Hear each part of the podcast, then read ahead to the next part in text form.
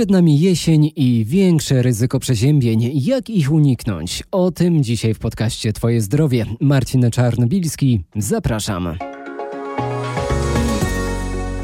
Po wakacyjnej, upalnej przerwie warto pamiętać o witaminach i odpowiedniej diecie, zwłaszcza teraz, kiedy poranki i wieczory są coraz chłodniejsze, mówi dr Paweł Bujny. Wysoka odporność jest nam szczególnie przydatna w okresach zwiększonej zachorowalności, czyli to jest taki okres jesienny, wiosenny, zimowy ale też okres wahających się znacznie temperatur. E, warto też pamiętać o szczepieniach, zwłaszcza na grypę. Od tego roku będziemy mieli do 18 roku taką nową szczepionkę, e, którą będzie można podawać donosowo. Gdy mówimy o wzmacnianiu odporności, zwykle na myśl przychodzi nam witamina C.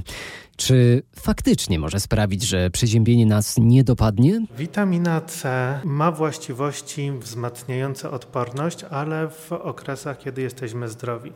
Żadne badanie kliniczne nie udowodniło, y, żeby miała jakieś cudowne właściwości w samym przeziębieniu. Uszczelnia naczynia jest kofaktorem y, różnych reakcji zachodzących w organizmie, produkcji neuroprzekaźników, kortykosterydów, y, hormonów tarczycy. Ma działanie przeciwpróchnicze. Najlepsze źródła dla nas to są jednak źródła naturalne czyli owoce, tutaj ta sławna acerola e, z Ameryki Środkowej czy, czy, czy północnych e, części Ameryki Południowej, owoce róży, nawet zielona papryczka, e, chili, no i cytrusy. Tak więc w zdobywaniu odporności korzystajmy z tego, co daje nam natura. Gdzie jeszcze szukać witamin? Posłuchajcie porad zielarza i fitoterapeuty Justyny Pargieły. Rozmawiał z nią reporter RMFFM Krzysztof Kot. Zielarsko możemy się jakoś wspomóc przed jesienią, przed zimą? Ależ oczywiście i to przede wszystkim jest najlepsza profilaktyka, żeby wspierać się ziołami. E, myślę, że przed zimą fajnie byłoby mieć w aptece takie bardzo podstawowe rzeczy, właśnie jak, e, no to też jest ziołowe, olej z czarnuszki, który jest takim pierwszym lekarstwem na e, stany zapalne gardła, bo pijąc go powoli po prostu miejscowo możemy sobie zahamować rozwój stanu zapalnego. Czyli rozumiem, zastępuje te różne dostępne tabletki w aptekach, które łagodzą ból, a niekoniecznie leczą przyczynę.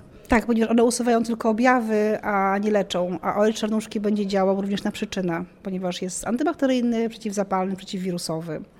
Ale z takich naszych polskich ziół to dziewanna i syrop z dziewanny albo parzone płatki dziewanny, bo są osłaniające, y, śluzowe i będą łagodziły stany zapalne gardła.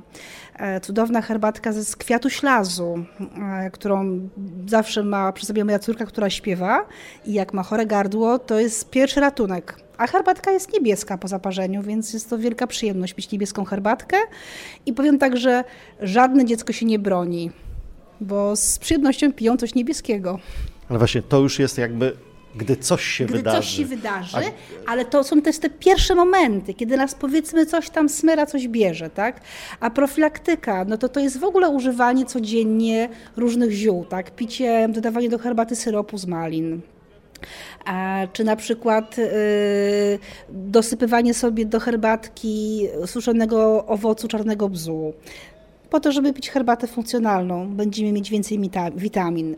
Czy na przykład dodawanie do herbaty suszonych owoców dzikiej róży, e, która będzie nam podnosiła odporność. I to jest profilaktyka, czyli codzienne używanie do na przykład herbaty, nawet jak pijemy czarną herbatę, dosypać sobie troszkę naszych polskich suszonych owoców dziko rosnących. Takie to proste by się wydawało. Bo to jest takie proste.